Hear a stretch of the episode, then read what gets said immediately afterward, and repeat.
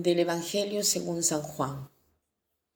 En aquel tiempo estaba Juan el Bautista con dos de sus discípulos y fijando los ojos en Jesús que pasaba, dijo, Este es el Cordero de Dios. Los dos discípulos al oír estas palabras siguieron a Jesús. Él se volvió hacia ellos y viendo que lo seguían les preguntó, ¿qué buscan? Ellos le contestaron, ¿dónde vives, rabí? Rabí significa maestro. Él les dijo, vengan a ver. Fueron pues, vieron dónde vivía y se quedaron con él ese día. Eran como las cuatro de la tarde. Andrés, hermano de Simón Pedro, era uno de los que oyeron lo que Juan el Bautista decía y siguieron a Jesús. El primero a quien encontró Andrés fue a su hermano Simón y le dijo, hemos encontrado al Mesías, que quiere decir el ungido. Lo llevó a donde estaba Jesús y éste fijando en él la mirada le dijo, Tú eres Simón, hijo de Juan, tú te llamarás Kefas, que significa Pedro, es decir, roca. En este pasaje vemos en primer lugar el modelo de Juan. Juan eh, tuvo un, un, rol muy especial en la historia. Eh, durante la semana estamos leyendo pasajes donde Juan es presentado como aquel que da testimonio de Jesús y nos llama la atención ¿no? hacia él. Eh, él, él no, perdón, él no, no es que llama la atención hacia él mismo, ¿no? Eh, sino que indica a quién deben seguir. ¿no? En efecto, en el Evangelio de hoy vemos esto. ¿no? Dice que Juan estaba con dos de sus discípulos y fijando la mirada hacia Jesús que pasaba, le dijo, He ahí el Cordero de Dios. Juan es un buen compañero de camino, porque no es que él se aprovecha de su misión para ser admirado. ¿no? Él en varias oportunidades dice, no soy yo el Mesías, no, no soy ni siquiera digno de desatarle el lazo de las sandalias. Él se aparta de la vanagloria y quiere solo indicarnos quién es el que verdaderamente nos cambia la vida, quién es el que nos llena la vida, quién es el que nos salva de la muerte y del pecado. Entonces, no podemos, nos podemos preguntar hoy, ¿soy como Juan el Bautista, que cuando estoy con las personas alrededor mío indico a Jesús? Recuerdo que es Jesús a quien los demás buscan.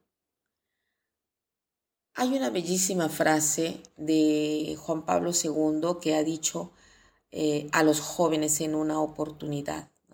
Dice así, en realidad es a Jesús que buscan cuando sueñan en la felicidad. Es Él que los espera cuando en todo lo que encuentran nada los satisface. Es Él la belleza que tanto los atrae. Es Él que los provoca con esa sed de radicalidad y no les permite de adaptarse a compromisos. Es Él que los empuja a dejar las máscaras que hacen de la vida una falsedad. Es Él quien les pone en el corazón las decisiones verdaderas que otros quieren hacer desaparecer. Es Jesús que suscita en vosotros el deseo de hacer de vuestra vida una cosa grande, las ganas de seguir un ideal y un rechazar de dejarse hundir por la mediocridad, el coraje de empeñarse con humildad y perseverancia para hacer de la sociedad más humana y fraterna.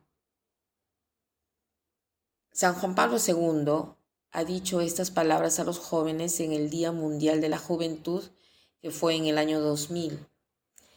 Y esto nos lleva a hablar del segundo modelo de compañero de camino en este pasaje, que es Jesús mismo.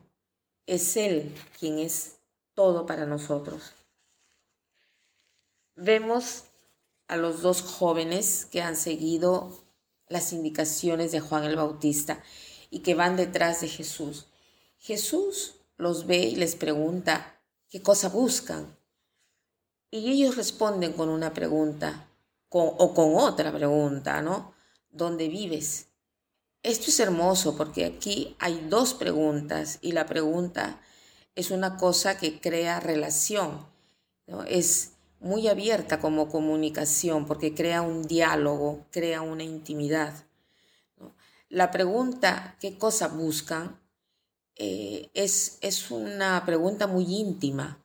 Es fundamental en la vida espiritual que nos dejemos provocar por esta pregunta de Jesús. Hoy en la oración los invito, y a mí en primer lugar, a escuchar esta pregunta dentro de nosotros. Patricia, ¿qué cosa buscas? Pilar, ¿qué cosa buscas? Elisa, ¿qué cosa buscas? Los jóvenes en este pasaje le preguntan a Jesús, ¿dónde vive? Vemos en estas preguntas que están en busca de una relación. Es como si dijeran, como mm, si dijeran, eh, ¿podemos conocerte? Y Jesús responde, vengan y lo verán. Jesús, como buen compañero de camino, les muestra la vida que no han visto. Se necesita mostrar a los jóvenes la vida que todavía no han visto, porque se necesita que ellos sean buscadores buscados, así, buscadores buscados.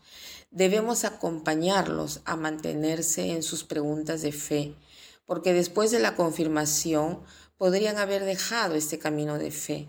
En cambio, eh, no tienen por qué ser pasivos, no se deben acontentar solo con recibir todo de la catequista, sino que deben estar en la búsqueda y las preguntas que están dentro de ellos son muy importantes y nosotros como compañeros debemos hacerles recordar que estas preguntas son importantes pero hacerles recordar también que son buscadores buscados.